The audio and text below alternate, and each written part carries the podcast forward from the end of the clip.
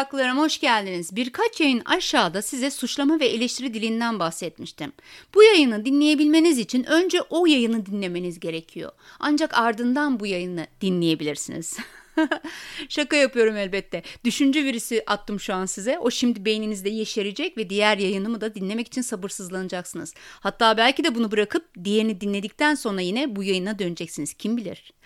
Bu anlamsız girezgahtan sonra gelelim biz bugünkü konumuza.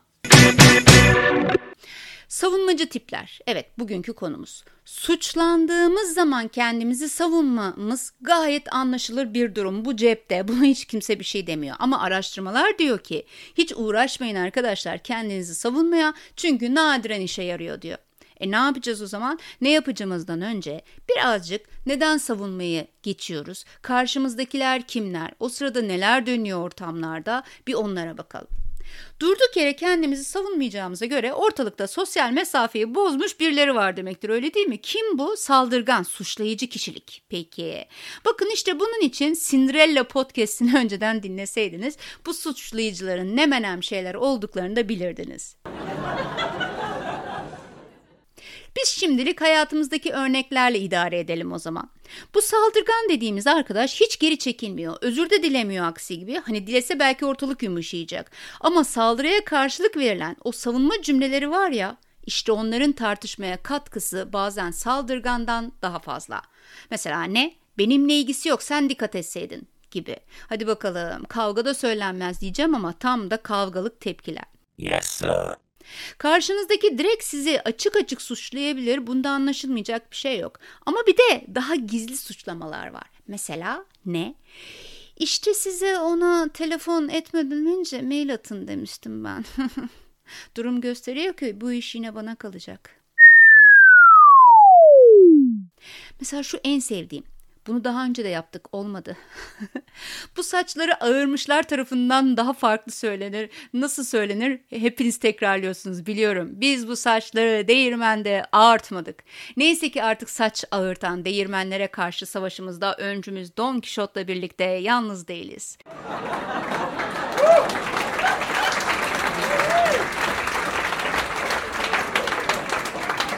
Başka ne var? Gerçek şu ki bu pek sizin yapabileceğiniz bir şey değil. Of gerçekler ne güzel de yetersiz hissettiniz değil mi?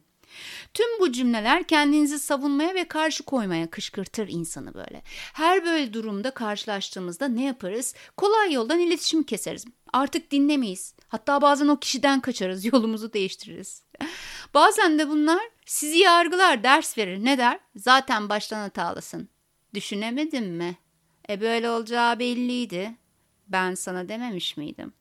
Gömülürsün karşısında yetersiz aptal hissettiğin gibi yanlış değerlendirildiğini anlaşılmadığını düşünür savunmaya geçmeye başlarsın bir açıklama yapma ihtiyacı duyarsın. Bana kalırsa bu noktada yine hedef olma ya da azarlama korkusuyla iletişimi kesmekten daha iyidir savunmaya geçmek. Ama siz yine de suçlandığınızda savunmaya geçmeyin hemen.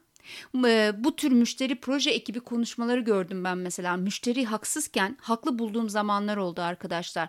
Çünkü o kişiler öyle savunma cümleleri kurdular ki o ortamda bulunmaktan huzursuzluk duyup konu benle de ilgili değilse kaçmak istiyorum.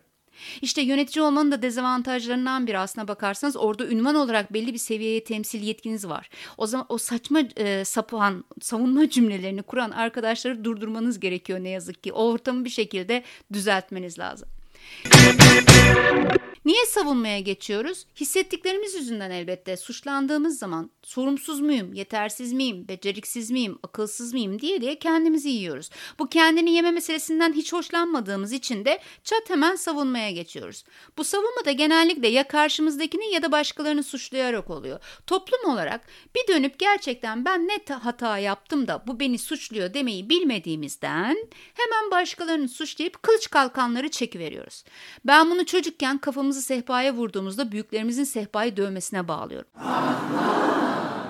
Döveyim şimdi o sehpayı ben. Eh sehpa, kötü sehpa, benim çocuğumun başını sen nasıl acıtırsın sehpa diyen büyüklerimiz sağ olsun.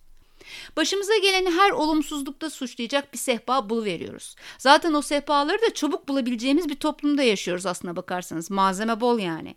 Bu arada var mı acaba aranızda sehpayı kafasını çarpıp da bak evladım bu sehpa burada duruyor sen bu şekilde etrafında dönüp durdukça başın döner bu şekilde sehpaya çarparsın falan filan diye böyle yürekli bir ebeveyn umuyorum vardır aranızda.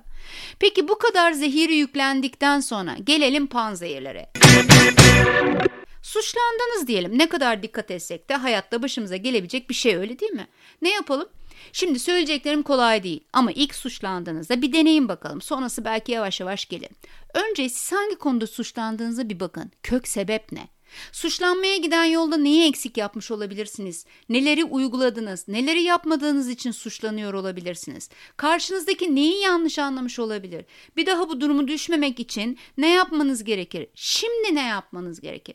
Bakın tüm bunlar saniyeler içerisinde kafanızda geçerken siz zaten konuya odaklanmış olacaksınız. Eğer içinizdeki o savunmacı giderek kabarmaya başladıysa bir tepki vermeden önce ne duyduğunuzu tekrarlayın ve açıklama isteyin. Mesela benim sorumluluk sahibi olmadığımı söylüyorsunuz. Buna biraz açıklık getirir misiniz? verin Ve duyduklarınızın yüzde ikilik de olsa doğruluk payı olduğuna e, kendinizi inandırın. Mesela şöyle söyleyebilirsiniz. Bu konuyu yeterli zaman ayırmadığım doğru ve bu da beni sorumsuz biri olarak göstermiş anladığım kadarıyla. Çok mu zor bunu söylemek? Bilmiyorum. Eğer suçlamalar içinden kişiliğinize yönelik bir hakaret geliyorsa şunu söyleyebilirsiniz. Bence konuyu kişiliğime getirmeyelim. Bu sorunumuzu çözmeyecek. Anladığım kadarıyla şu şu nedenlerden bu sorunları yaşıyoruz. Şimdi şu şekilde halledelim. Bir daha yaşanmaması için de şunları yapabiliriz. Sen ne dersin? Oh yeah. Artık sen yaptın, ben yaptım. Yok efendim sen öyle dedin, sen suçluydun, müşteri böyle dedi demeye gerek kalacak mı? Hayır.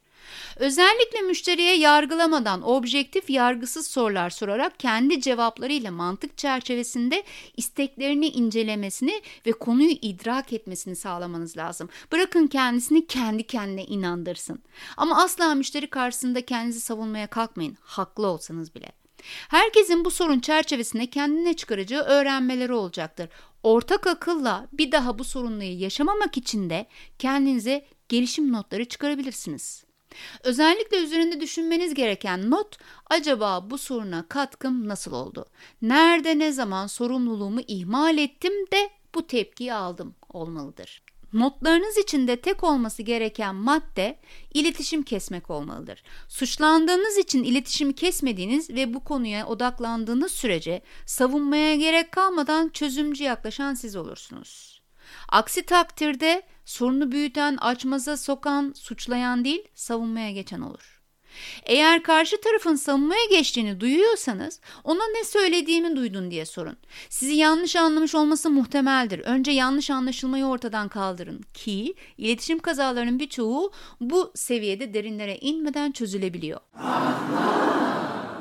Ya da eleştirel bir dil kullanmış olabilirsiniz fakat farkında değilsinizdir.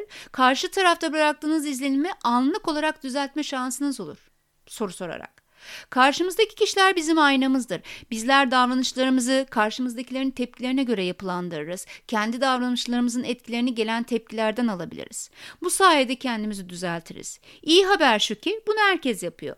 O zaman biz de yargılamadan dinlersek o da bize aynı şeyi yapacaktır. Genelde çok fazla yaptığımız bir şey yargılayarak dinlemek. Bu da bizi olumsuz duygulara sürüklüyor, bir takım beklentilere sokuyor. Hatta uzun dönemde hayal kırıklıkları bile yaratabiliyor.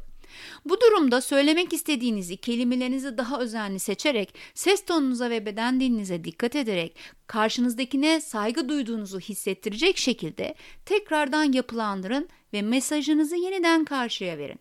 Bu onun savunma mekanizmasını düşürecektir ve daha verimli bir iletişim kurmuş olacaksınız. Genelde savunma mekanizmalarımız dinlenilmediğimizi, anlaşılmadığımızı hissettiğimizde kullandığımız şeyler. Bu nedenle karşınızdakine dinlediğinizi, anladığınızı hissettirirseniz ya hiç kendini savunmaya geçmeyecektir ya da geçse bile sizi anladığında hemen savunmayı bırakacaktır. Hoşçakalın.